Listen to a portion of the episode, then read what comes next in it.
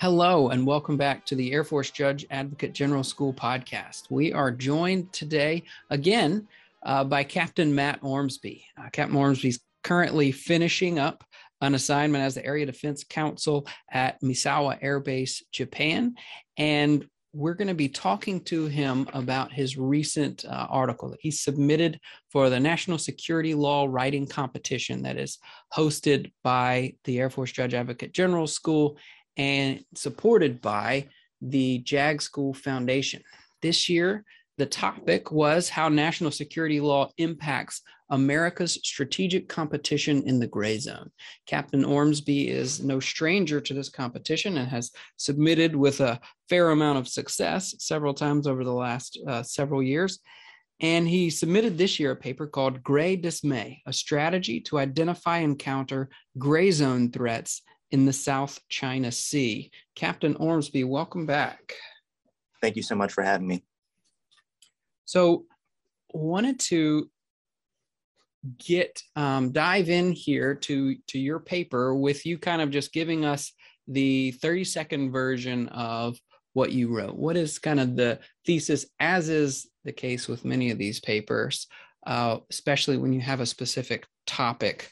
The uh, the title doesn't give away a ton. So give us the elevator speech version of your uh, 20 odd page law review article um, before we get started. Absolutely. So, in a nutshell, I argue that the U.S. Uh, has had a lot of success in conventional warfighting uh, in past years. And because of that, we've been deterring our adversaries from that high end fight and kind of driving them toward what, what we call gray zone threats. Um, so, threats that are um, not necessarily traditional military threats. And China is making advances in the gray zone on a regular basis in the, in the South China Sea. And so, my argument is the best way to counter um, some of these gray zone initiatives from China is by strengthening international legal agreements, so treaties, and response obligations with allies in the Indo Pacific, um, focusing and starting primarily with the Philippines, um, who has really the oldest uh, mutual defense treaty with the US. Excellent. Yeah. So, gray zone, this is kind of what we're all thinking about and talking about, writing about. And you defined it the way I think we all kind of understand it that area between things that are clearly peaceful actions and clearly war. And generally, most people listening to this are gonna is gonna know what we mean by gray zone without any more definition than that. But you kind of discuss some specific things um, in your in your, one of your opening sections that I kind of wanted to pick your brain about. And the first one of those is how gray zone threats are now more than ever explicitly a focal point for our national security policy. So, can you talk a little bit about that and how you treated it and discussed it in your article? Gray zone threats uh, received a lot of attention back in March 2021 uh, because in that month, the White House released its interim, interim national security strategic guidance. Um, and as you probably recall, this was very early in President Biden's administration, about two months after he was sworn in. But even early in his presidency, I think the, the president called on the US to, quote, develop capabilities to better compete and deter gray zone actions. And that was probably the clearest mandate up until that point coming from the White House. So you have this direct appeal, uh, kind of shining a light on gray zone threats and emphasizing how the gray zone has become uh, a new area of focus for revisionist regimes, much like China and other adversaries. Yeah, so that that specific part um, kind of struck me because when we talk about these proposals, um, and I'm, you know, we in the field, I'm talking to lots of people about different ideas, identifying threats and coming up with ideas to how we can, you know, mitigate, how we can deter, uh, those kind of threats, it's not something we're making up. It's something we've, like you've just said, been mandated to try to address. We as a Department of Defense. So that that kind of struck me as a little different than how the conversation has been playing out. But another specific part of gray zone competition that I wanted to talk to you about is you spend a little time discussing three major factors uh, that make something gray zone competition. So, can you tell us what three that you talked about um, in that section of your paper? And I hope it doesn't sound too simplistic, but I think of this, uh, at least from my frame of mind, as kind of the ABCs of gray zone warfare because not only is it easy to remember, but these are, in my mind, the most important basic traits of the gray zone. So for me, gray zone competition is ambiguous and belligerent and coercive. And so by by using the word ambiguous, I mean that it is gray zone uh, threats are implied harm. Um, they do not fit cleanly within the traditional war models uh, that the U.S. has studied. Uh, you know, in the late 20th century, they're not clearly military uh, or, or warring in nature. Um, so, for example, you, you may see a state's coast guard uh, rather than traditional Navy vessels uh, engaged in, in, the gray zone. So they're ambiguous, they're belligerent, so they are aggressive in nature. Um, they have the ultimate goal of bringing about some sort of strategic advantage. Uh, it's a win lose, right? It's a, it's a zero sum game in that sense. So the receiving state in, in the gray zone is always worse off uh, after a threat in the gray zone. And finally, they're coercive. So these threats are meant to force uh, some sort of outcome uh, that the actor is using to, to put the, the receiving state in a difficult decision to comply.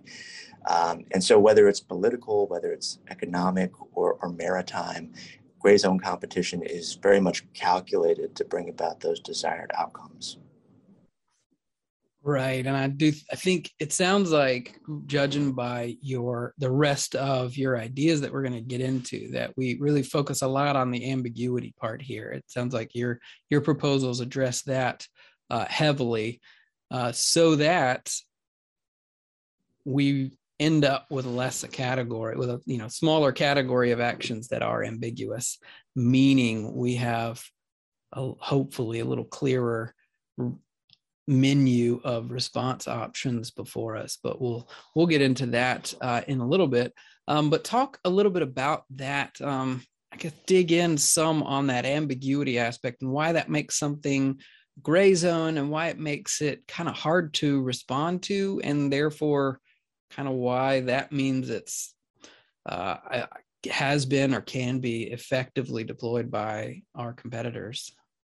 Yeah, I think that's that's really the, the most important factor when you talk about the gray zone is um, is that it's ambiguous, and so much so that oftentimes uh, the receiving state doesn't even understand, doesn't even register that that there's a an attack per se, or that there's something's at risk because it's so subtle um, that it, it, it's really falling below the radar. It's not a traditional attack or, or outright armed use of force. So very often you, you have states sort of scratching their heads and wondering where where does this fall in the matrix of responses? Uh, are, are we allowed to engage with them? Should we uh, reciprocate in any way, or should we just sort of let this be an act of aggression uh, without much more?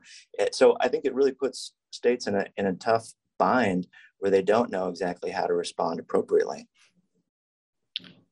Yeah, I think uh, an example that came to mind was China's actions uh, with regard to these um, features in the South China Sea and kind mm-hmm. of building those up where maybe one load of material that changes this feature from a little less submarine to a little more above the waterline one right. load of material that's it's nothing right that's not a act of war. But right. fast fast forward a few years and now there's a military base where before there was just a few uh, rocks sticking out of the water. Absolutely. Yeah. Yeah exactly. And yeah i mean a, a, lot of what you see china doing is it's just those small acts whether it's um, uh, you know, uh, grouping in, in, mass around an island or just chasing a boat, um, things of that nature to kind of stake a claim to, to, like you say, these, these, what, what are, you know, small rocks and shoals and reefs in the South China Sea. Um, but, you know, year after year, if, if um, these Chinese acts of aggression are not checked, then the Chinese will be emboldened and they will do more aggressive acts in the future because we allow a precedent to be set.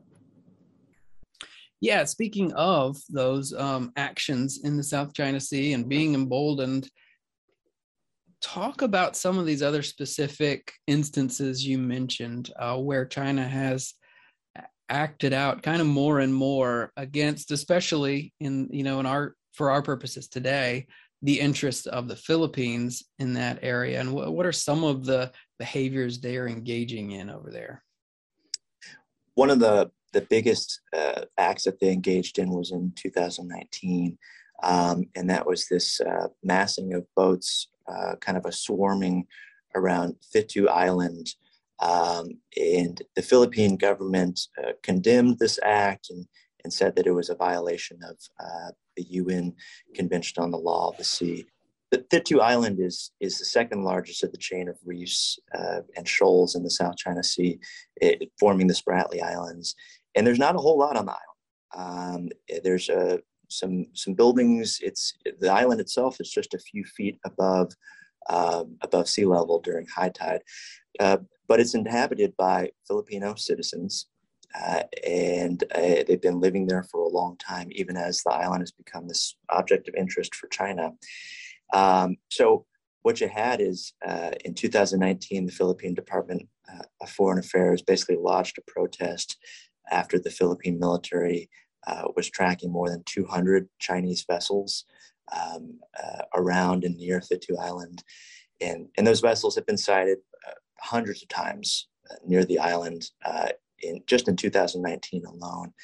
And so it's just a, this great example of uh, falling short of war, uh, clearly, uh, but such such actions being uh, intimidating, being ambiguous, being belligerent, um, uh, seeming to be hostile in nature, um, and and trying to intimidate and challenge um, this kind of these Philippine, Philippine maritime claims uh, to the waters around the island and, and possibly at a later time to the island itself.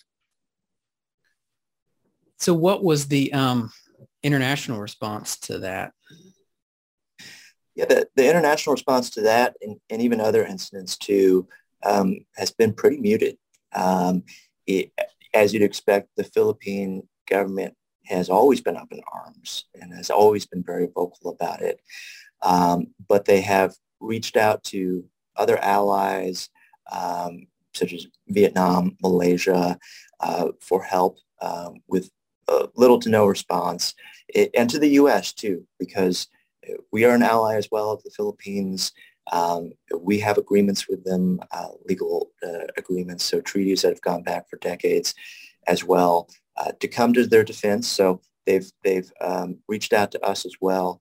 Um, right or wrong, though, uh, there's been little to no um, meaningful help, at least in the eyes of the Filipino Philippine government, um, when it comes to at these sort of acts of aggression from the Chinese.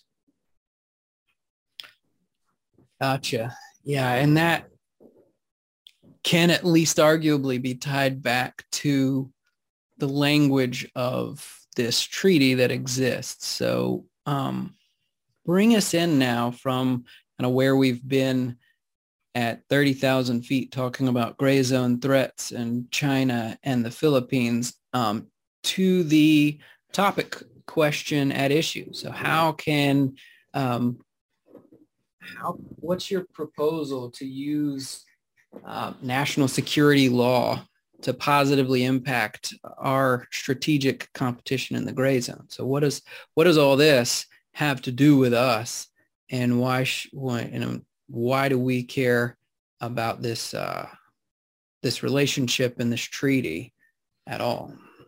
Yeah, I argue that you have kind of a perfect situation here where the Philippine government is asking for help and where we have a pre-existing treaty with them uh, to aid them it, as the U.S. is kind of turning, it's pivoting to Asia right now. So it, it is kind of a win-win for both the Philippines and the U.S. And I'm arguing that one of the best ways that we can counter gray zone threats is these pre-existing uh, alliances that we've had in, in some cases for decades, uh, coming back to right after uh, the end of the Second World War, because that is a very unique um, asset that the U.S. has. That's a strategic advantage that competitors like uh, China cannot match because they do not have those historic legal agreements. So I say that those treaties, like the one between the U.S. and the Philippines, that is core international law. And, and, and you know, one step further, that is also a fundamental part of American national security law. So I say that basically there's this mutual defense treaty uh, the MDT. I'll just call it the treaty for now. There's this treaty between the U.S. and the Philippines um, that's now 70 years old. Actually, it'll turn 71 in August of 2022. Um, signed about six years after the Second World War, um, as the U.S. was uh, forming this new world order, um, and it was making agreements with defeated nations, allies, even uh, neutral states. Uh, so it signed in 1951 during the Korean War when the U.S. was looking to make these very long-term agreements in the Pacific. We've got this treaty and we've had it so long and it's mm-hmm. with the Philippines. And now we see these actions that China's taking that are um, that seem to be pretty obviously against the interests of our uh, of our you know treaty partner in that region. What has kept the U.S. response so muted I think part of it goes to the, the element of ambiguity that we talked about in gray zone warfare. In part, the treaty between the Philippines and the U.S. was signed at a time when there wasn't such a thing as gray zone warfare, at least not as we know it uh, in the modern sense. And so it's really focused on conventional warfare, conventional attacks and responses. And I don't think that the parties could have adequately foreseen what we would be facing in 2022 in the South China Sea. So I think that's partly been, uh, to the U.S.'s credit, partly been why we ne- haven't necessarily stepped in so quickly. What have American officials said about it? Yeah, they've said effectively that we stand behind the, uh, the Mutual Defense Treaty. Um, we have been a steadfast ally of the Philippines uh, we would certainly come to their uh, to their aid in an armed attack. But uh, but it hasn't been triggered in that way, uh, at least not yet. Um, that hasn't been exactly what the Philippines uh, leaders have wanted to hear. Um, they have have not been pleased and, and, have wanted greater assurances, I think, from the U.S., uh, from the State Department. Um, but at least to date, that's kind of been the U.S. response to, to the Philippines. Gotcha. And so that brings us to your first main proposal, uh, which would work with this treaty to essentially reinvigorate our obligations under it, but then could definitely be applied more broadly um, to other agreements, to other situations, and to just a gray zone con- competition uh, all over the globe. So give us an idea of what this system you've or you're proposing uh, would look like. Yeah, absolutely. It kind of goes a little bit to the language of the Mutual Defense Treaty because that treaty um, has a, a Article 4 effectively says if there's an armed attack in the Pacific um, on either the Philippines or the U.S., then both states are going to treat that as a danger to the other states' peace and safety. So it's a little akin to Article 5 of the North Atlantic Treaty uh, that formed NATO. Um, so like I said, it kind of that speaks more in terms of conventional warfare. So what I propose really is some sort of a, a response matrix, basically, that we need a system where we can classify threats that are below the conventional warfare level, um, that can talk about level of severity, um, spell out appropriate recourse, things of that nature, so that both the Philippines and the U.S., but also allies and adversaries, everyone's on the same page about what exactly would be entailed. And I didn't really want to recreate the wheel.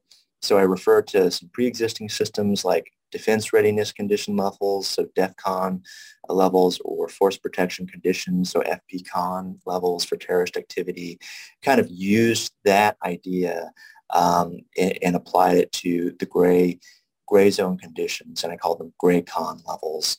Um, and obviously, this is the earliest phases of, of just a, an idea in a paper. So if something like this was implemented, it would have far greater detail, and folks way above my pay grade would be involved, I'm sure. But essentially what you've come up with and what is actually an illustration in your paper is a table, much like you said the DEFCON or the FIPCON table might look with rows and columns, each one corresponding to a different kind of, or to a different gray con, as you call it. So give us, uh, let me see, let me kind of pull one up here and get you to give us an example of what this might look like within the context of a of say China doing something in the South Pacific. So GRAYCON, um, GRAYCON 4 is the baseline readiness. GRAYCON 1 is maximum readiness, immediate response. And then it kind of goes on a scale between those. So what would happen, um, what sort of thing might happen to trigger, say, a Graycon two uh, in your in your mind? Yeah, in my mind, Graycon two could be triggered if, for example, in the uh, we, we mentioned Thitu Island back in 2019, where you had this amassing of uh, hundreds of vessels, whether they're Chinese Navy or Coast Guard or even civilians being employed on behalf of the Chinese state. And they're starting to amass all around an island, uh, even positioning in, in a way that, that could be construed as a, an attack position or threatening or preparation for an attack or an invasion. Um, I could see that easily raise, uh, rising to GRAYCON level two, if not GRAYCON level one. Uh, GRAYCON level one, I think, would be more like if they are actually implementing some sort of invasion or attack something along those lines. Um, or you know right before they're about to implement something like that. That's what in my mind what what GRAYCON level two would be though is you have um, basically a predictable or an imminent threat in the gray zone. Um, so you can see that you can see a pursuit being given, for example, uh, not necessarily a, an act of, of, violence per se, but just in you know uh, uh, a clear act of intimidation or harassment. Gotcha. So maybe switching continents, something like amassing over 100,000 troops on the border of Ukraine, um, claiming to be performing military exercises, that sort of thing. Absolutely. And, and that's kind of what I wanted in my paper was to be able to, to come up with ideas that could easily be used in the South China Sea, but also be applicable in, in any other area of the world where obviously fighting multi-front wars in, in the Middle East still and, and uh, uh, keeping a very close eye on Ukraine as well. Yeah, and it sounds like what, uh, to put it in my words, one of the main benefits a system like this has is to fill in that gap that is currently gray. Right now, we we know what peace looks like, and then our treaty language defines war, armed attack, and then essentially that air between is the gray zone, and your your proposal would color in that gray zone with varying shades of, I guess, white to red, or however you want to describe it. Yeah, absolutely. If we can take out some of the ambiguity of the gray zone, then I think we take the teeth out of those acts and threats within the gray zone, and we can more easily move acts into the peace column or the war column, and that helps everyone, I think. So where does this fit with the treaty itself? Would you, um, what changes would you make to the treaty that we're talking about, the, the Mutual Defense Treaty with the U.S. and the Philippines? Um, and how does this uh, interplay, this GRAYCON idea interplay with those treaty changes, if at all? Yeah, I think it. What it will do is it's going to give the Philippines peace of mind. Um, for about five years or so now, um, they have been asking for sit downs to discuss what the treaty is going to look like in the future, if it needs to be revitalized, um, keep it as is, or scrap it. Um, the defense and state um, State Department ministers from the Philippines um, have met repeatedly with us to say, you know, we need revisions, we need reassurances in the treaty. I think something like a matrix like this, um, even if it's not included in an amendment to the treaty itself, could be included in, you know, an official policy statement about how the treaty will be construed in the future. It's going to give the Philippines a lot more peace of mind. It will be a line in the sand for China, frankly, as well, to know, okay, um, what we were doing prior was very much in the gray zone and, and, sort of not clear what we were actually doing. But if it brings, if it shines a light on some of those acts uh, and forces them to declare, look, is this a, a, peaceful act or is it a, or is it an act of aggression that's an overture to war, then I think both parties are going to have a, a lot more faith in this in this treaty that's been around for 70 years now. Yeah, as we kind of already talked about, when we have partners who can rely on the treaty and we have adversaries who know where we stand, uh, that positively impacts our national security and our ability to operate where and when we need to for our interests. I think is kind of the point of your your logical flow chart uh, that you put into your uh, your paper there. Yeah, absolutely.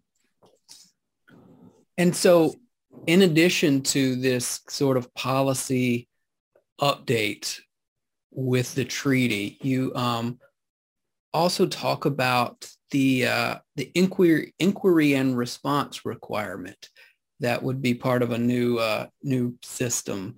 What's that? This is a forced um, kind of question and answer, or as you say, inquiry and response um, setup with adversarial states to to directly address and eliminate any sort of ambiguity in gray zone threats. Um, so Philippine leaders um, would be able to, for example, issue demands through diplomatic channels. Um, so in the example of a boat of journalists being chased by uh, by the Chinese Navy uh, back to the mainland, for example. That happened in, uh, in 2021. Um, they would be able to say, look, um, China or any other state in the Indo-Pacific, explain the reason and the purpose behind those actions, or else those actions will be construed unambiguously as uh, an aggressive overture, so potentially leading to armed conflict because I wanted a paradigm where we could really undercut the ambiguity and the uncertainty of these kind of threats and to root that out. Um, but it also squarely addresses, I think, belligerence as well as one of those other factors for gray zone. Um, so I put the onus uh, on the gray zone actor to either one, you, you know, clearly admit a hostile act, or two, deny it and and provide some sort of evidence to back that up or three, fail to respond or fail to respond adequately, which could be tantamount to an admission of hostility. So I wanted to force reassurances from states, kind of put the onus on them that and have them say that no pre-war acts were intended or else frankly admit hostile acts and then face consequences. Yeah, it's fascinating. It's uh, interesting. So to to kind of tie the ideas all together, let's walk through this hypothetical where, um, not hypothetically, that boat full of journalists does get chased back to the mainland by Chinese actors.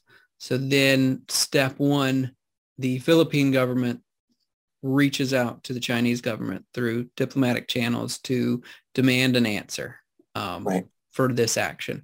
China does or does not give an answer, let's say they either admit that it was a that was a hostile action or uh, unconvincingly deny it or they remain silent, then you, the Philippines and the United States, uh, in theory, sort of consult the GRAYCON scale and and place the action somewhere in there and decide on an appropriate response at that level.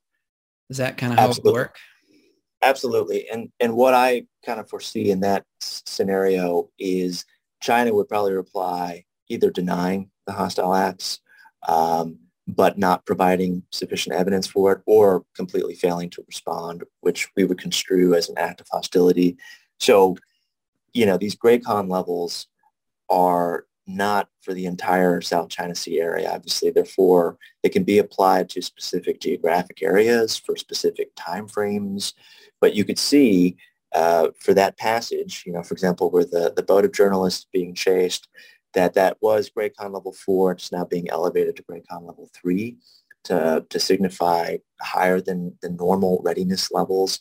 And look, if it happens again, then we elevate it once again.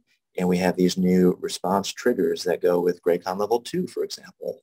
So I think in a way it puts the onus back on China or any other uh, aggressor state, but it also gives them um, kind of clear expectations about, okay, we're starting at GRAYCON level four. We will elevate unless you can give us sufficient responses for what you're doing. Right. Yeah, that yeah makes a lot of sense. Uh, really cool idea. The um, just to put a final point on this this very high this hypothetical. Um, let's say all that happens and a determination is made between the U.S. and Philippine government that, yep, we're going to treat this like it just got elevated from a GRAYCON 4 to a GRAYCON 3. That doesn't mean that we now are launching any kind of strikes against China. It doesn't mean now a, a right. military force of, you know, some part of our Navy is going to go actually uh, attack that, that um, watercraft that was at fault, what what does it mean for response options? Yeah, I try to lay that out in one of the columns that I have for basically consequences. So at the baseline level, there's very little, if no recourse. For GRAYCON level three, you're really talking about an increased intelligence watch. So um, increased monitoring and surveillance in, in, a particular area. And it can build up easily to uh, military uh, presence if necessary, um, you know, se- security readiness all the way up to immediate response, whether that's military, diplomatic, and or economic uh, at the highest level of GRAYCON level one, which would basically turn into uh, an armed response at that point. Right. So uh, at the top of this eventually has to be um, we've crossed into uh, something we're going to construe as a as an actual attack under the terms of the treaty and and respond accordingly. Exactly. Yep. And the clearer, the easier it is for everyone to see where that line is, then the idea is the smaller the gray zone ends up being and the less our competitors can enforce their will in that space. Absolutely. This, uh, I was really intrigued by the, the simplicity uh, of the inquiry and response part of this and just wondered if you knew, is this kind of idea being used uh, somewhere else that you know of? To be completely honest, I don't know. Um, I hadn't heard of it uh, being used anywhere else, though I wouldn't be surprised about it. Um, it just struck me as it, the main, I think the lethality of the gray zone, why it's so potent is just because it is the gray zone. So if you can attack the main reason that it's that it's ambiguous or that you know receiving states can't determine how to respond to it, then then maybe you're on surer footing. So um, my thought was simply, okay, address the uncertainty, um, come up with a way, and we do this in law all the time, right? Uh, to say whether it's a burden of proof uh, in a court or something like that, where we say, okay, you, the party, are have the burden of showing this, and if you don't do it to our satisfaction, then we're going to interpret it this way. So I thought, I mean, that's kind of a model that we use a hundred times in, in, law school and in practice. We could probably apply it to something like this uh, with some success. Yeah, it sounds like another, I mean, in a sense, it is due process. It is a notice right, right. and an opportunity to be heard. And we'll do with that, you know, we're going to even forecast to you what the possible consequences are for this. Um, at least exactly. at least the range and the the red line. Exactly. Yeah, it, it gives them fairness and notice. Yeah, it bring, brings to mind a, just a law enforcement officer, you know, demanding mm-hmm. an answer from a from a subject in you know in a tense situation, you know, and with the understanding that, or not the understanding, but the explicit command that hey, if you don't give me an answer, if you don't comply, within you know a timely manner then you know here here are some possible consequences. So. Exactly. Exactly. Yeah. Yeah. Exactly. It's it's pretty much the same setup. Um, it, it, it, gives the uh, the aggressor state uh, the chance to respond and and uh, clear expectations. And what they do with that thereafter is 100% on them. Yeah and yeah and then it also right has the advantage of presenting one side as being or you know letting the i guess the international community judge the actions and responses a little better um, mm-hmm. knowing what transpired being able to show what actually transpired leading up to a possible response to a uh, some sort of action so right you are forthcoming in your article that there are a number of possible counter arguments uh, or roadblocks to implementing a system that like the one you propose. Uh, I wanted to start with this idea of flexibility. So what are what are what's the I guess the argument there about leaving room for flexibility? Yeah, the argument is that the the mutual defense treaty is drafted. It is ambiguous uh, on gray zone issues, but that gives the parties flexibility and that, and so ambiguity in the treaty language is not always a bad thing. Um, it, it, can leave the parties in a lurch, but uh, it, it, gives some leeway if commitments aren't clearly triggered. Um, so it can be beneficial. And it's even somewhat common uh, as a feature in, in other defense treaties that the U.S. has. So clearly the Philippines is not uh, the happiest they've been with the treaty uh, because they're not sure when it'll be triggered or when the U.S. will necessarily intervene on their behalf. But, you know, it, it also gives the U.S. Uh, some wiggle room to deny if treaty obligations have been triggered uh, to our advantage, potentially. So uh, it does benefit the parties, in this case, perhaps more the U.S. in this case, but it can also be, I guess, the counter to that kind of argument is that it can appear self-interested, right? That the, the U.S. is wanting to be hands-off in its approach, and that's oftentimes not the best way to, to do business with a longtime ally. Right. It's I, I kind of read your counter argument to be that at least in this instance, at this time, the the benefits of possibly losing some flexibility outweigh that cost. Correct. I think uh, in terms of the long-term relationship with the Philippines and, and also just acknowledging that the Philippines is a key player in the South China Sea. So we have longtime allies like South Korea and Japan. Philippines is not as close to us, but it, it has an, an equally, if not more important geographical position in the South China Sea. We don't want to lose them or put any separation between us and them. So I, I think biting the bullet and adding a little more detail to the treaty, even if it means us having to roll up our sleeves, um, is going to benefit us long term in the, in the Indo-Pacific. Yeah, uh, that made sense to me. Um, what about this idea about, I guess, the cost? Kind of, well, this this would end up costing us a lot in defense, uh, coming to the rescue of the Philippines, uh, either all the time or in a big way that we can or shouldn't um, expend the resources for. Yeah.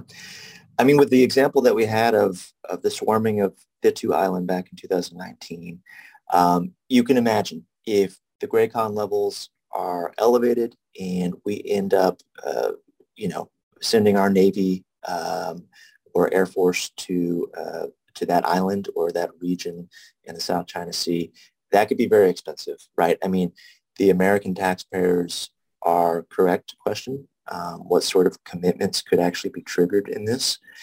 Um, I don't deny that. I mean, I we all know uh, that the Department of Defense uh, benefits uh, greatly from the taxpayers. That um, our budget is is large, but what I argue is the the price for a guarantee for peace and stability in the Indo-Pacific um, is is far worth it. Uh, that e- even if um, some sort of response uh, based on this treaty uh, would be triggered, that that would still be worth it if it means a reassurance to the Philippines and other allies in that region um, that we will come to the rescue and that we will uh, check whether it's China or any other adversary that we will um, uh, respond accordingly.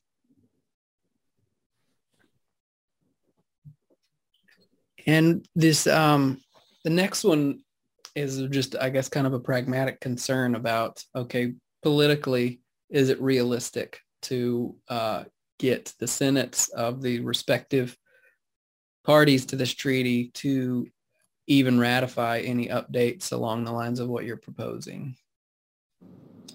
Yeah, and I, I just raised the issue that this would be an amendment to a treaty, so I, I would foresee significant negotiations and revisions and that any amendment would have to be ratified by the Senates of the U.S. and the Philippines.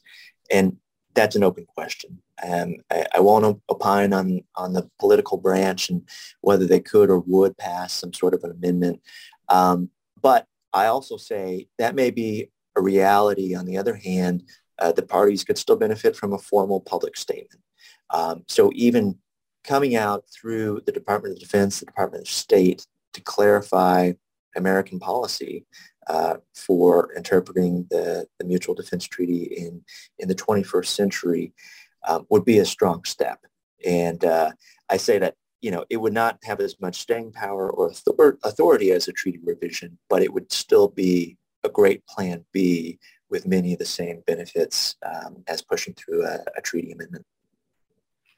For sure, at least, yeah, for, at very least, as long as the the same parties were in power and in place that uh, that made those statements. Yeah, absolutely. So that could be a good alternative. Right. And then I, finally, the uh, the I guess the last one you really address is the risk that we're going to hitch our wagon to the Philippines and they're going to do something recklessly provocative um, and trigger a conflict with China that we're now going to be dragged into uh, that's over something minor that we might not otherwise have. Yeah, and I and, and I agree, and it, that is a, certainly a concern um, uh, for the parties. Um, you know, some will liken it to a, a, threat that, look, we may be dragged into another decades-long conflict uh, like in Iraq or Afghanistan. There will be uh, politicians and, and people in the public that, that would be fearful for something like that. Um, I argue, of course, that the alternative is worse, um, that we have a clear mandate uh, from the White House uh, to address gray zone threats and in the in the concrete, uh, that means defending the Philippines if necessary, because we made this agreement 70 years ago.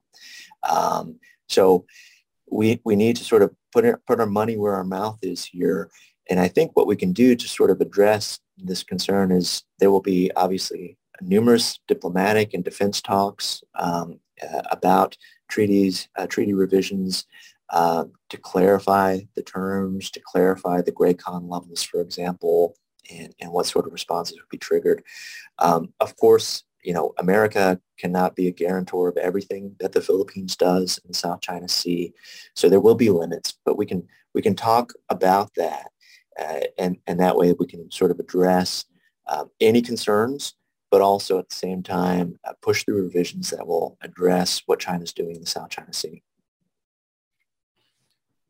Yeah, thanks. You make a compelling case for this. And just to to recap now, what what we're kind of talking about is this uh, gray zone threat, specifically these uh, these actions by China in the South China Sea against the Philippines that are uh, that are that I guess they're good for China and bad for the Philippines. Uh, basic, you know, in in simplest terms, and how to combat those. You propose a, a few different measures. One of those being uh, a system, a GRAYCON system that would reduce some of the ambiguity and address the belligerence of these actions and give us and the Philippines and even China uh, a clear vision of where we stand when they do things like that.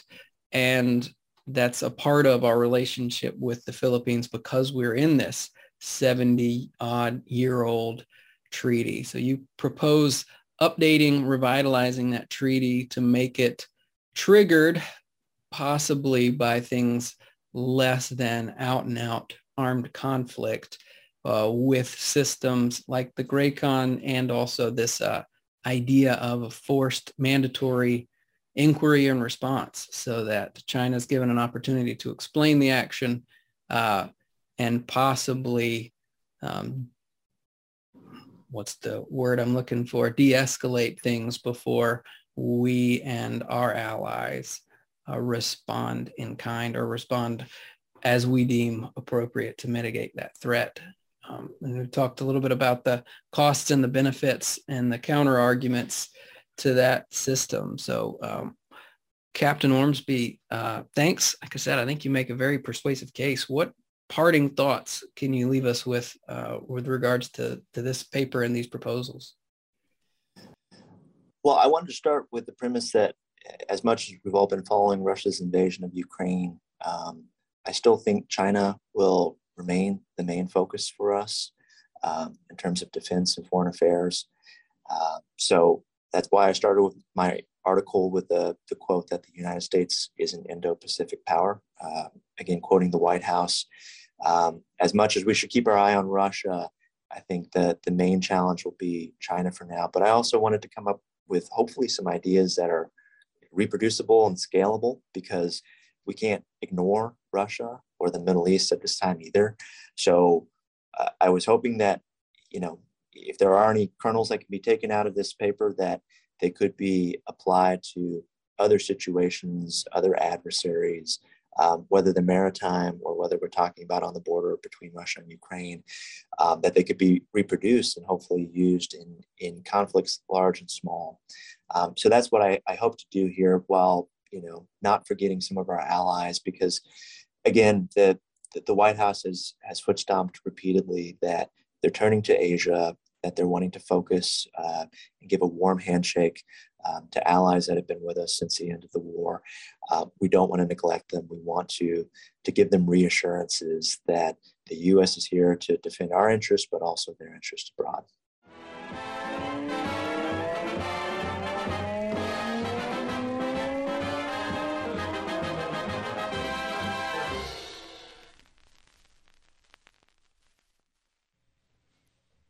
Thank you for listening to another episode of the Air Force Judge Advocate General School podcast. You can find this and all our available episodes, transcriptions, and show notes at www.jagreporter.af.mil slash podcasts. You can also find us on Apple, Spotify, Stitcher, or wherever you like to listen. Please give us a like, a rating, a follow, or a subscription. Nothing from this show should be construed as legal advice please consult an attorney for any legal issues. Nothing in this show is endorsed by the federal government, the United States Air Force, or any of its components. All content and opinions are those of the guests and hosts. Thanks.